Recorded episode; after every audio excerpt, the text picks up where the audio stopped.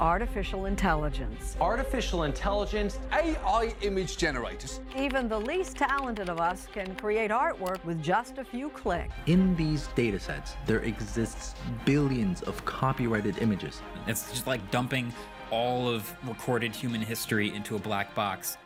Hvis nu jeg ønsker mig et nyt coverbillede til min podcast, og jeg så bruger et tekst-til-billede AI-værktøj som Midjourney eller DALL-E, og skriver noget med podcast, blindevinkler, teknologi, bias, og så tilføjer jeg måske en stil og eventuelt en reference til en kunstner, jeg godt kan lide, for lige at ramme helt rigtigt, ikke? og gøre det lidt mindre sådan robotgenerisk. Hvem ejer så egentlig billedet, jeg får produceret? Gør jeg selv? Gør softwareudviklerne, der har skabt det her trylleværktøj? Eller kunstneren, jeg nævnte som reference? Eller måske AI'en selv? Where do I even start with this? So, you might have seen AI in a bunch of forms all over social media lately, like I have, whether it's making AI art or doing AI portraits. Kunstnere er en af de faggrupper, som i den grad er fanget midt i en gigantisk omvæltning på grund af generativ AI. Nogle vil miste arbejde, nogle vil finde nye muligheder. Nogle få er på vej til domstolene for at kæmpe juridiske kampe om, hvad de betragter som uretmæssig tilegnelse af deres billeder. Sarah Anderson and a handful of other artists have filed a lawsuit. They claim that their art was used to train these models without consent or compensation, and now it can create very convincing replicas of these individual creators. Men det er slet ikke kun kunst som billeder og musik, det handler om det her. Danske medier med flere udsendte den 28. februar en udtalelse til Kulturministeriet om det, de ser som misbrug af materiale beskyttet ophavsret, begået af de nye chatbots som ChatGPT. Generativ AI kører fuld fart frem ind i et nyt teknologilandskab, før nogen har aftalt færdselsreglerne. Er det lovligt? Er det fair? Spørgsmålene opstår på grund af den måde, generative AI-systemer trænes på. AI art generators scrape the internet to learn how to do graphic art. Now, how do they learn? Basically, they analyze the real human artists' images that are on the internet. Christian Willum er teknologiekspert, open source fortaler og elektronisk musik iværksætter. Hans arbejde består i at udforske nye teknologiske strømninger, specielt i forhold til digital kunst og kultur. Og han tror på at kaste sig ud i den nye teknologiske virkelighed, frem for at stille sig på barrikaderne. Jeg tror helt klart, at, at øh, samspillet mellem rigtig og kunstig teknologi bliver netop et samspil. Selvfølgelig kommer der til at være brug for alt det, mennesker kan. Det kan godt være, at det ikke øh, nødvendigvis giver de samme indtjeningsmuligheder eller jobmuligheder, men så er der nogle andre jobmuligheder, hvor vi får brug for de kreative evner. Og der er ingen tvivl om, at verden vil udvikles kontinuerligt, uanset hvordan vi vender og drejer den, og teknologien vil også. Og, og øh, hver gang den er kommet i en revolution, jamen så bliver vi lidt bange, og så lige pludselig så er det, så er det virkelighed. Og det er jeg slet ikke i tvivl om, at det her også bliver. Fremtiden byder på et sammenspil mellem teknologi og mennesker. Det kommer vi ikke udenom. Men hvad skal vi holde os for øje for at sikre, at mennesker fortsat har incitament til at skabe og opfinde? Og hvem ejer egentlig koden, teksten, musikken, billederne og alt det andet, som produceres med hjælp fra kunstig intelligens? Jeg hedder Marie Høst, og du lytter til Blinde Vinkler.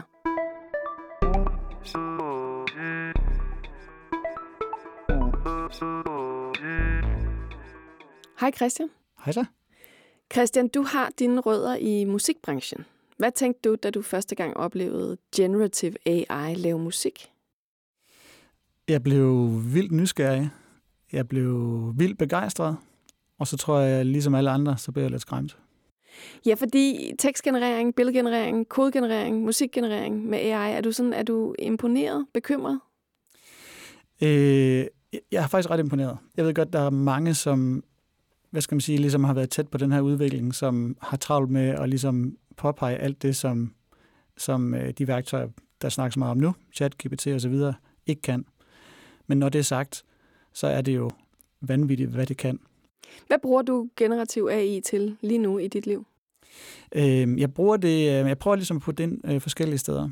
Øh, lidt til research, men derudover så øh, laver jeg et nyhedsbrev, øh, hvor jeg har eksperimenteret med det. Og øh, jeg bruger det ikke til at skrive teksterne, men jeg bruger det til, jeg bruger den til at, øh, at ligesom, øh, skrive mine keywords og, og fragmenter af tanker og sætninger sammen til en mere sammenhængende artikel, end jeg så renskriver eller korrekturlæser og bruger det.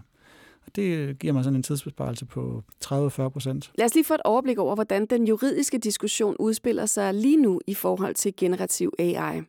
Jeg har talt med Louise Flor Frelsen, fysikingeniør med Ph.D. fra DTU, og patentrådgiver og forfatter til bloggen Patentkontoret hos Ingeniøren.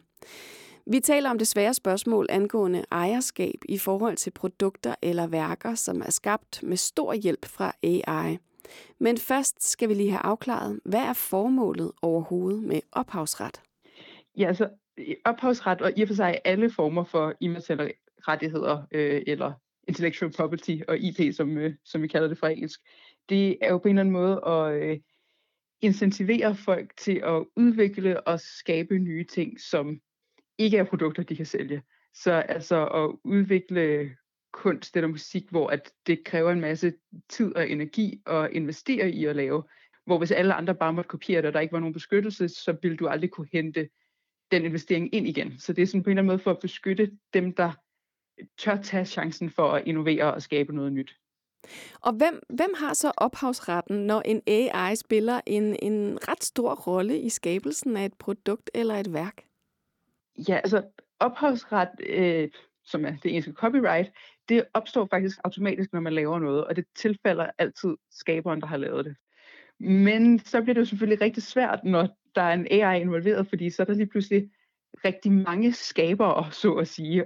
I første omgang, øh, så er der jo nogle softwareudviklere, som har lavet den her AI.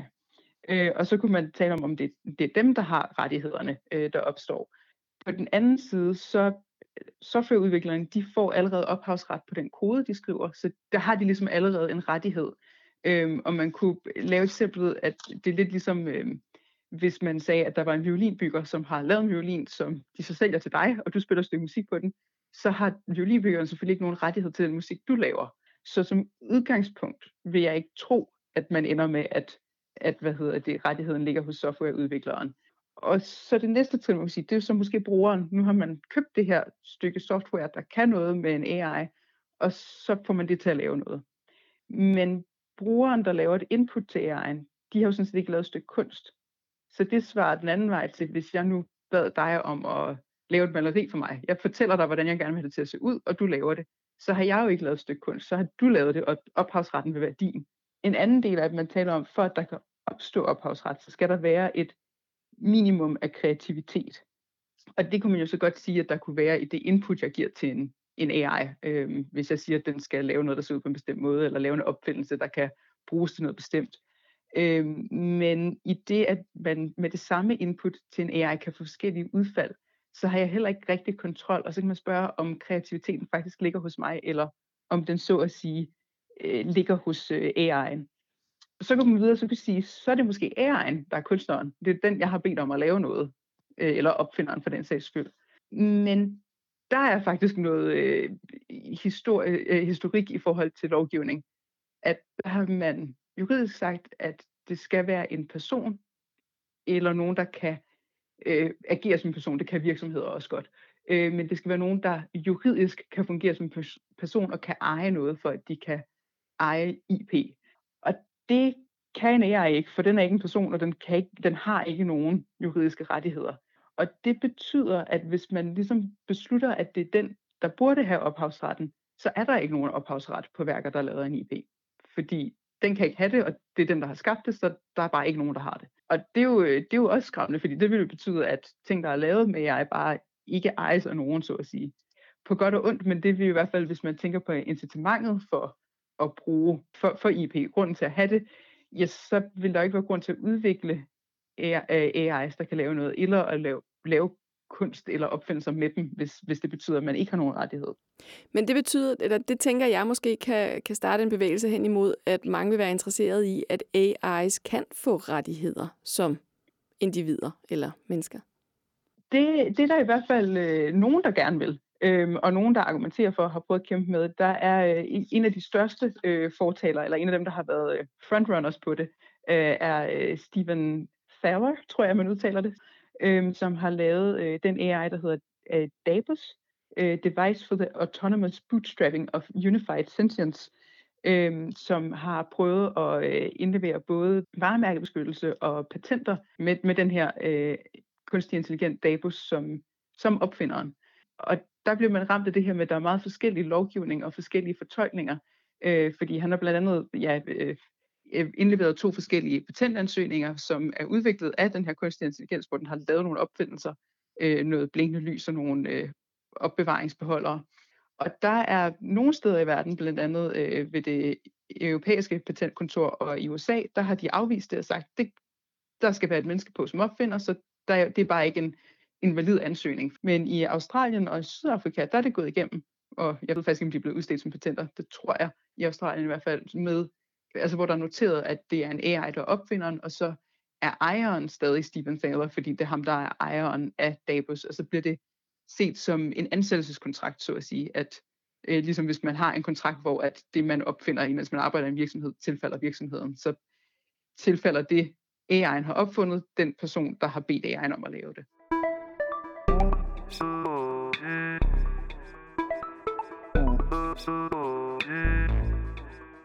Christian, retssagerne ruller ind over generative AI-værktøjer lige nu. Der er retssager mod open source software udviklingsplatformen GitHub øhm, for at bruge for at ligesom udnytte deres brugeres kode til at træne deres kodegenereringsværktøj, som de kalder Copilot. Øh, Getty Images har lagt sagen mod billedgenereringsværktøjet Stable Diffusion for at træne deres AI på deres stockfotos. Så er der en række kunstnere, der har lagt sagen mod Stable Diffusion og Midjourney, fordi deres værker er blevet brugt til at træne deres AI uden tilladelse eller betaling.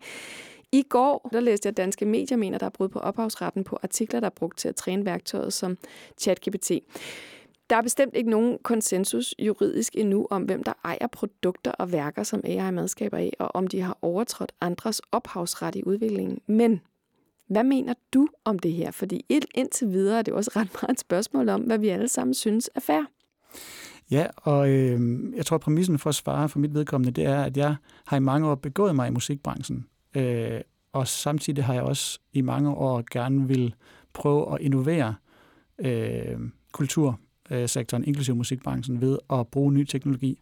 Så jeg føler at jeg lidt har et ben i, i hver lejr omkring jorden, fordi på en side, så er jeg 100% fortaler for kunstners rettigheder, og øh, har selv ernæret mig på vilkår øh, som kunstner, så jeg ved, hvor svært det er.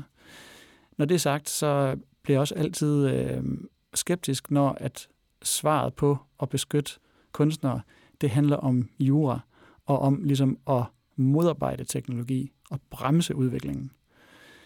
Jeg, jeg, jeg tænker simpelthen, at internettet og ny teknologi må og skal berige kultur og musik, ikke ses som antitesen imod det.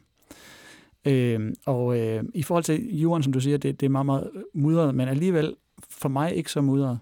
Altså det hedder sig jo, uagtet hvilket øh, land, man befinder sig i. Så er der jo det her med, at hvis man kan genkende fragmenter af et eksisterende værk i et nyt værk, jamen så, øh, så, så er man pålagt dels at kildereferere, hvis det er som citat, og hvis det er større brudstykker, jamen så er man forpligtet til at købe en licens og falde lov til det. Øh, så i de hvad skal man sige, generative AI-cases, hvor, det, hvor man kan se de der, og man kan ligesom sige, den her lydstump, og afspille den og sige, den agte man til, ligesom man ser, har set i retssager gennem mange år, også med samlingkulturen ud af hiphoppen i 90'erne og sådan noget. Ikke? Øhm, jamen, der er det tit sådan rimelig straight up. Der, der bliver man nødt til at underlægge sig de regler, som vi følger. Så kan det være, at de er lidt old school, de regler, men det er sådan der. Hvorimod, hvis vi snakker om generativ AI, hvor det er 100% forvansket, altså hvor du ikke en til en kan sige, det der, det svarer nøjagtigt til det der gamle værk, jamen så er der i min øh, bog øh, Frit Spil, så er det et nyt værk, og i det hele taget ideen om at beskytte idéer, altså som, nu snakker jeg ikke om musik eller kultur, nu snakker jeg bare om i det hele taget, øh, synes jeg er enormt øh, hvad skal man sige, forkert at sætte på formel juridisk, som vi har gjort, fordi der findes ikke idéer, der er originale. Vi er, hvad skal man sige, kognitive væsener, som hele tiden øh, reagerer på stimuli i vores liv, og det er med til at skabe et output. Men det output er altid baseret på noget, vi har oplevet. Det der med, med ligesom at sige, min idé er original, mit værk er original. Ja, og jeg vil gerne have, at du skal leve af det, men vi skal bare erkende, at alting er afledt af noget tidligere. Så det der med ligesom at, at bygge sådan et fort rundt om min idé, og så sige, alle skal betale mig penge osv., det er bare fundamentalt imod. Men, men kan, man ikke sige, kan man ikke sige, at der skal være grænser for, hvor meget man så må simulere øh, et bestemt værk eller en bestemt tone? Fordi, fordi jeg forstår godt din pointe omkring, at, at vi alle sammen er, er påvirket, og, og hvis jeg går ind og ser øh, en kunstudstilling og går hjem og lad os sige, at jeg er en rigtig dygtig maler, så kan det godt være, at jeg kan, jeg kan på en eller anden måde være blevet meget inspireret af det, jeg ser. Men problemet er jo lige nu, at det er jo ikke et håndværk, jeg skal mestre. Jeg kan jo bare trykke på en knap, og så sker det. Og man snakker jo netop om, at det er for det er for tæt på. De laver, de laver kopier i stedet for at lave deres eget, de her generative AI's. Men det er jo altid en vurderingssag. Hvad er en kopi? Altså, en, hvis en kopi, hvis vi skal være helt sort hvide, så er en kopi jo en nøjagtig gengivelse. Og hvis noget det er inspireret af, så er det ikke længere en kopi, så er det inspireret af. Og hvis vi begynder at ligesom vil juridisk håndhæve minder om, eller inspireret af, så ender vi i et samfund, som jeg tror, ingen har så lyst til at være i. Hvor, hvor, hvor man kan tale om, at innovationen hæmmes, Altså, vi ved jo alle sammen, igen hvis vi zoomer lige kort ud fra, fra hvad skal man sige, kultur, så ved vi, hvordan eksempelvis, at der kommer ikke til at komme flere store øh, telefonproducenter i verden, fordi de producenter, der er, de putter øh, 5-10.000 patenter ind i hver model. Altså, der, du, du kan ikke komme ind på markedet. Det er fuldstændig fastlåst, og mange af de patenter, som Samsung og Apple osv., de ejer, dem bruger de ikke. De ligger bare i skuffen for at sikre, at der er ikke nogen, der kan bruge den der feature, som potentielt set vil være bedre end det, som de pt. laver, eller hvad skal man sige, det, den retning, de er gået i. Ikke? Og hvis man så tilbage zoomer ind på, på musik, hvis det er, at alle lyde, der minder om nogle andre lyde, som nogen har frembragt, baseret på noget, de ubevidst har hørt før, jamen så, så, så er vi jo helt kørt af sporet. Men det er så, hvad kan man sige, når det kommer til outputtet? Noget andet er jo så det her input. Ja. der, er jo, der, der skal virkelig noget til. De her meget, meget forslugende AI's, de skal virkelig have noget at spise for at blive så dygtige, som de så er blevet. Og, og lige nu, der, der er der mange øh, forskellige idéer til, hvordan man skal øh, både få fat i de her data, men også om man eventuelt skulle måske få tilladelse til det, eller betale for det. Hvad, hvad, hvad kan man, hvad, hvad kunne, hvordan kunne det se rimeligt ud i forhold til det her, øh, hvad kan man sige, tilladelse til betaling af brug af andres værker? Jeg, jeg er 100% øh, øh, tilhænger af tilladelse, men forstået på den måde, at jeg mener, det er noget, der skal reguleres på international øh, vis. Og man kan sige, at EU er jo gået forrest på mange områder, øh, dels med GDPR, øh, dels med, med, med det AI-direktiv, der er undervejs, og så videre. Øh, det går måske ikke altid hurtigt nok, og det kan vi jo se nu. Nu, nu, nu er der ligesom nogle kunstnere, der er i klemme, og, og mange af os er uklare omkring, hvad der er, man må og ikke må, og det er der nogen, der udnytter groft, eller udnytter uden at vide det. Øh, altså det sjove er jo, at før GDPR var der en, en masse øh, privacy violations omkring data. Lige snart det kom, så synes alle, det var, der var i hvert fald noget med data at gøre, det var vildt besværligt, men kort til efter, så kunne de godt se, åh, oh, gudskelov, vi har fået en ramme for, hvad, hvad der er rigtigt og forkert, og vi har på en eller anden måde fået bygget etik ind på en måde, hvor det øh, hvad skal man sige, danner en ramme, som alle kan blive enige om, og som jo er stemt igennem parlamentarisk. Selvfølgelig er det sådan, at vi skal, vi skal håndtere inputtet til generativ AI. Og så er problemet selvfølgelig, at der findes store dele af verden, hvor man ikke ser sådan på det. Jeg tror på, at ved at lede ved eksemplet, at man i områder som det, vi bor i, har mulighed for ligesom at præge øh, verdensorden, hvad det her angår.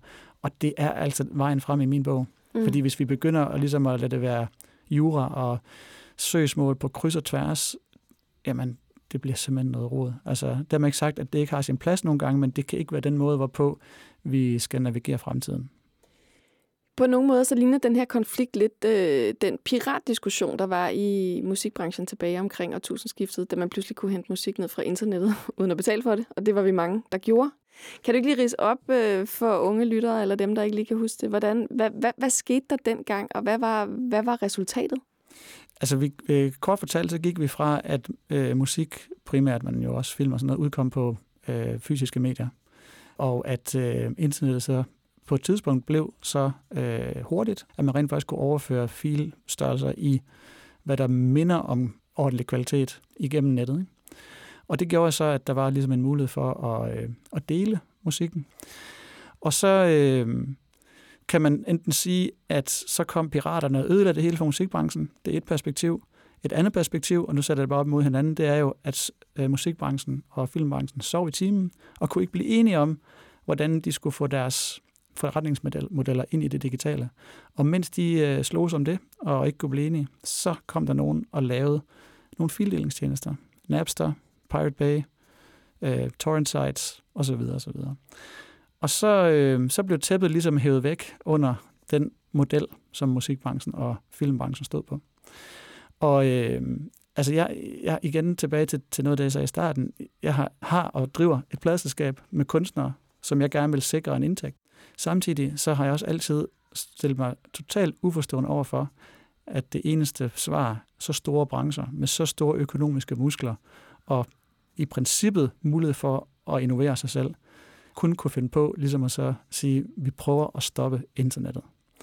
Øh, så kan man sige, det, det endte i sådan lidt sådan en, en skyttegravskrig, som så fast forward til nu jo blev lidt øh, sidestillet øh, af, at der så kom streaming, hvor øh, heldigvis rigtig mange brugere valgte at gå over og købe abonnementstjenester til Spotify osv.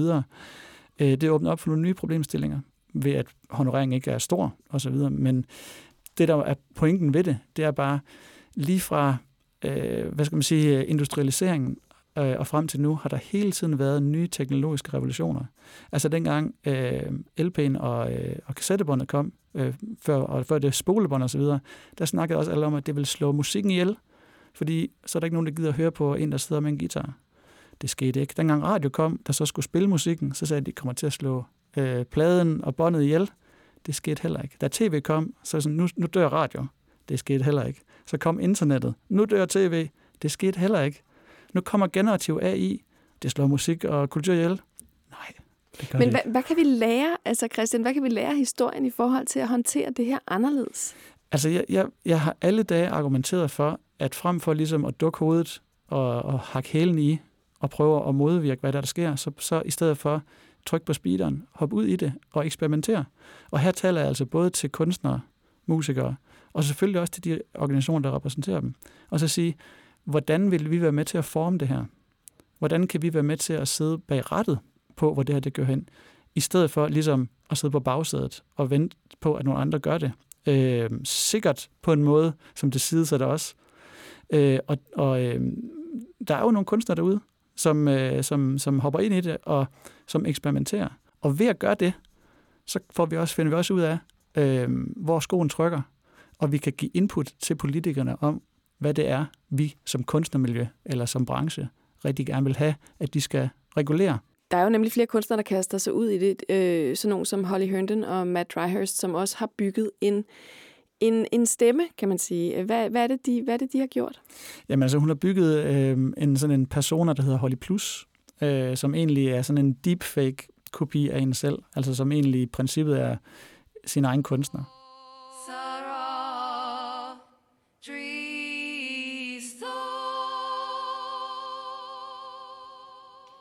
Hi, my name's Holly and I'm an artist. That was my voice, but I didn't sing that clip. I trained an AI on my own voice, and now she can sing anything in multiple languages. Her name is Holly Plus, and you just heard her perform El Cant de la Sabila, which is a traditional song arranged by Maria Arnal in Catalan, not a language that I speak, and not a vocal tradition that I've trained in. Udover at det selvfølgelig sådan, som kunstnerisk greb er ret interessant, men samtidig så gør hun det jo med et budskab, som minder mig om det, jeg sagde lige før. Øh, netop det der med at sige, hvis der er nogen, der skal eksperimentere med at autogenerere min lyd, min stemme, mit image og hvad det nu måtte være, jamen så er det mig. Som hun siger, det er bedre, at jeg lærer det og gør det og styrer det og siger fra øh, og så videre, end at andre gør det. Så det er simpelthen der, vi skal hen og stikke fingrene ned i mulden, efter min mening, og prøve at se, hvad det her kan på kunstnernes vilkår og med kunstnerne i førersædet. Det er ligesom det, der tæller. Men så slipper man på en eller anden måde også en del af sig selv fri. Altså i det her tilfælde, der er det så Holly Herndons stemme. Det kan også være ens kunst. Altså der er en, der er en kunstner, som hedder Sarah Anderson, hvis streg er blevet brugt af alt-right-bevægelsen i, i USA, og nu er, har AI ligesom klonet hende, og, og det, hvad kan man sige, hun taler om et shadow self, som man ikke selv kan kontrollere. Er det noget, man bare må tage med så? Det er faktisk old news, fordi vi har de sidste 10 år afskrevet alle rettigheder til vores eget selv og personer til sociale medieplatforme. Det har vi bare ikke tænkt over, vi har. Altså tilbage til det der med, øh, hvordan det er, at, at øh, generativ AI-algoritmer bliver trænet, så er det jo ofte kæmpe store dataleaks, som bliver stjålet og så født ind i algoritmen. Så det der med ligesom at øh, føde data ind i et shadow self, jamen det har, vi, det har vi givet til Meta i 10 år nu. Det er ikke noget nyt. øh, så meget desto mere måske grund til at hige efter den nye gener- internetgeneration, vi kigger hen på, som man kalder for Web 3, hvor at teknologier som blockchain og så videre er med til at decentralisere, hvor data bliver opbevaret, og at man i stigende grad ligesom kan eje sin egen data, samtidig med, at man er en del af et større fællesskab. Eksempelvis, øh, nu snakker vi sociale medieplatform, Mastodon, hvor man jo ejer sin egen data, selvom man er med i et socialt fællesskab, og man har moderatorer på osv. osv. Så, videre. så ja, det, det er altså ikke nyt, det her. Nej, jeg, jeg ved godt, det ikke er nyt, og man kan sige, øh, meget af den her data er jo blevet scrapet fra internettet for mange år siden. De der data, hvad kan man sige, mængder, som virkelig bliver brugt til at træne lige nu. Men de taler jo også om, nu mener Holly Herndon og Matt Ryhurst, at man skal som kunstner kunne give, øh, altså kunne give tilsavn at det er det vigtige, og også kunne sige fra. Øhm, men, men kan man forestille sig egentlig, at man som kunstner, musiker, journalist, softwareudvikler, kan have en interesse i at være en del af de her AI-modeller? Altså, det tror jeg. Altså man kan i hvert fald sige, uagtet hvad jeg sagde før omkring, at sociale medieplatformer har høstet os i 10 år allerede. Det tror jeg egentlig, mange kunstnere synes er fint. De har ligesom kunne tale direkte med et publikum øh, i byt for at ligesom afgive deres data, og det har fungeret ganske fint for nogen. Ikke? Så ja, jeg, jeg, jeg vil tænke noget tilsvarende. Øh, når det er sagt, så, øh, så, så kunne jeg rigtig godt tænke mig, at vi kommer ind til et sted, hvor at det ikke var sådan et, jeg bytter i min datasjæl for en eller anden form for øh, kunstnerisk mulighed øh, for et publikum, men, men tværtimod, at, at øh, vi finder en måde at regulere tingene på, således at, at vi i hvert fald i nogle tilfælde vil kunne øh, hvad skal man sige, styre øh, tingene mh, fra et overordnet plan. Øh, at vi på den måde ligesom skal lave hvad skal man sige, nogle kollektive modeller, der sikrer en kompensation af kunstnerne.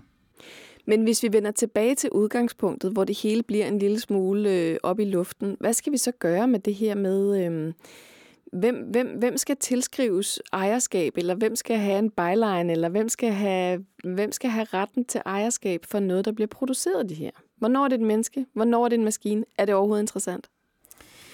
Ja, altså jeg vil sige et eller andet sted, så hvis det er en 100% forvanskning, eller ikke forvanskning, for det refererer stadigvæk til et oprindeligt værk, hvis det er en 100% ny produktion, hvor du ikke direkte kan henvise, mm, så er jeg egentlig okay med, at, at det er en, hvad skal man sige, en, en ingenmands ejer. Altså jeg er tilhænger af, at AI-genererede værker, som på ingen vis skal henføres til noget, er public domain. Det, find, public domain det er vores allesammens. Det er vores allesammens, og, og jeg, nu, tidligere snakkede vi lidt om det her med, at, at jura ikke, eller ophavsret er ikke ens i alle lande, så public domain findes ikke i Danmark. Det er en amerikansk opfindelse. Men altså tanken om, at, øh, at der ikke er nogen rettigheder, der beskytter det, det, til, det tilhører en fælde, altså et, hvad skal man sige, en, en fælles datapøl, som menneskeheden har adgang til. Øh, jamen så, så er der ikke tale om så stort et tyveri af nogens, øh, hvad skal man sige, afledte værker. Og samtidig er det noget, som vi alle sammen kan bygge videre på. Øh, og, og samtidig kan man godt lave nogle kompensationsordninger, eksempelvis som blankbåndsordning eller noget, der ligner, øh, således at det stadigvæk som kunstner er muligt at have et dejligt liv og tjene penge og spise mad og døde have en familie og sådan noget. Men Christian, det her med, at, at, at det, som generative AI genererer, at det skal være noget, vi alle sammen ejer. Hvordan kommer den til at flyve med alle de virksomheder, som skaber det her nu? Jamen, der er jo en masse økonomiske interesser i klemme, øh, hvis det er den vej, vi går. Men igen, altså, det er der bare ikke rigtig noget at gøre ved. Øh, altså, hvis fremtiden ligesom skal indrammes af, at eksisterende forretningsmodeller skal forblive til evig tid, jamen, så kommer vi ingen vegne. Og det er jo heller ikke noget, man kan inddæmme på den måde. Det har vi jo set øh, i historien, som vi snakker om for det tiden. Ikke? Øh, så, øh, så vi bliver simpelthen bare nødt til at følge med, og, og hvad skal man sige, de økonomiske interesser skal også nok følge med. Hvor der er et behov, øh, der er der en, en, hvad skal man sige, en forretningsmulighed. Og, og der er i hvert fald ingen tvivl om, at hvis man baserer sine forretningsmodeller på at begrænse internettet, så stiller man sig på den forkerte side af historien.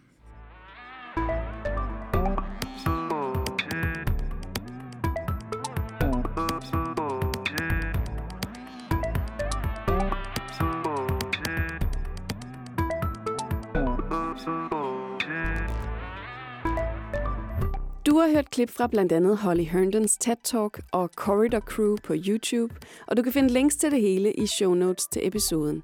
Podcasten Blinde Vinkler er produceret af Ingeniørforeningen IDA og IT-branchen og udviklet i samarbejde med Tina Ryun Andersen og Rune Fik Hansen. Den er tilrettelagt, redigeret og beværtet af mig. Jeg hedder Marie Høst.